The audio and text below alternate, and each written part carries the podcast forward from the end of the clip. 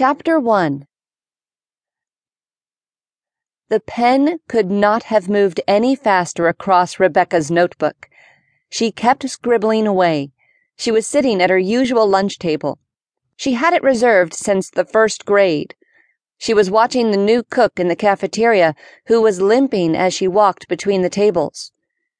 It was Rebekah's third day as a fourth grader, and already she felt much smarter especially since she was the only one to discover that the new lunch lady was a zombie. There was no question about it. Rebekah scribbled another note as the cook walked the line of food. She moved very slowly. Whenever she walked, she stumbled a little. At one point, she almost lost her balance and let out a long, low groan. Rebekah added to her notebook. Walks like a zombie. Groans like a zombie. She tapped her pen lightly as the other students around her happily ate their meals.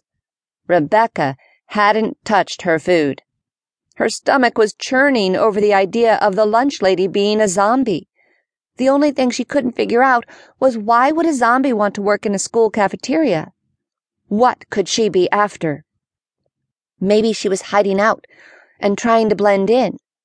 Or maybe she was out for something tasty that wasn't on the lunch menu like brains.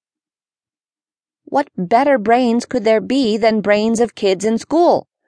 They were active and growing kids walking from classroom to classroom. She imagined they would have to be pretty tasty to zombies. Brains? Rebekah scribbled down in her notebook. Brains? Mouse asked as he sat down beside her with a frown. What is that supposed to mean?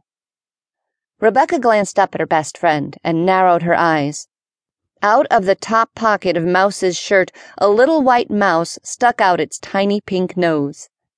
Nothing, she said, and wrapped her arm around the notebook. She didn't want him to see. What is it? he asked more firmly. Let me see. He tugged at her arm and tried to catch a glimpse of what she had written. Fine, Rebekah said, and pushed the notebook toward him with a huff. As Mouse read over her notes, his eyes got wider and wider. Rebekah continued to tap the pen, this time on the table.